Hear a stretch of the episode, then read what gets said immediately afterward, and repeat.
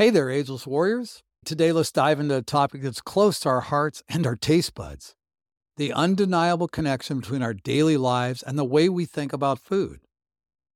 It's like we're in a never-ending tug-of-war with our cravings, isn't it? Well, let's talk about it, and let's keep it in a lighthearted yet profound way, like good friends sharing some wisdoms. So here's the scoop. We're all a little bit controlled by food, but it's not entirely our fault. From the moment we're born, we're surrounded by food. We're swaddled in blankets of comfort food and rocked to sleep by the lullabies of delicious treats. Food becomes part of our identity, a source of joy, and sometimes it's a distraction from life's challenges. We wake up thinking about our breakfast choices, and as the day goes on, our mind wanders to what's for lunch, dinner, and snacks in between. It's, it's like a constant loop of culinary contemplation. But is it really our fault? Not entirely. We've been programmed this way, conditioned to seek pleasure and comfort in food. We've been rewarded with sweets for good behavior and consoled with comforting dishes during tough times. But my friends, there is a solution, and it starts with recognizing this programming. It's time to break free from the chains of food obsession and embrace some discomfort along the way. Let's find satisfaction in the sacrifice, shall we? Here's some ageless wisdom nuggets to help you on your journey. Number one, try mindful eating. Start by being present when you eat. Instead of mindlessly devouring your meal, savor each bite. Taste the flavors, appreciate the textures, and take your time. It's amazing how much more satisfying a meal can be when you're fully engaged with it. And this is important. Portion control, number two. You don't have to give up your favorite foods entirely. Practice moderation. Enjoy that slice of cake, but not the entire cake and not every single day. By controlling your portions, you can still relish the flavors, but without overindulging.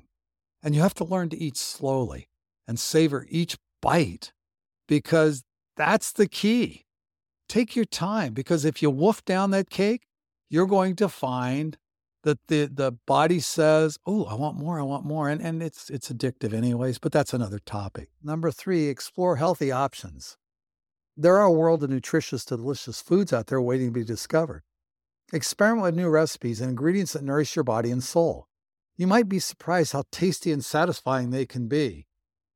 We've given up sugar ourselves by creating some amazing low-carb dishes. There's some wonderful flavors. My gosh, Peggy made these kind of low-carb nachos with tomatillos and spices. Man, it was incredible. When you've got flavors like that, when you've got these mouth-watering, mouth-soul-melting flavors for a meal, and you embrace them and you eat slowly, it makes a huge difference.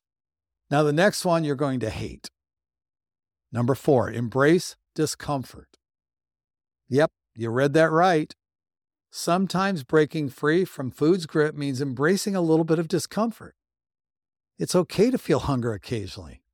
It's a reminder that your body is working. You're actually resetting your blood sugar. It's a reminder your body is working and it can handle a little bit of hunger without panic-induced raid on the pantry. Seriously. And then find new rewards, number five. That's my final suggestion. Replace the reward system that revolves around food with other fulfilling experiences. Go for a walk, meditate, read a good book, connect with friends and loved ones. These activities can provide the comfort and joy you seek without adding extra inches to your waistline. I'm a person who can eat all day long, always have in the past. I've beaten that. I eat dinner and I want to go have a tortilla or an apple or a candy bar or whatever. I remind myself that I'm not hungry. And I actually say, you know what? This is somebody else controlling you. This is food controlling you. And I refuse to do that. I absolutely refuse to. And I hope you can find the same peace with it. So remember, ageless living is about embracing a balanced, healthy lifestyle that allows you to thrive.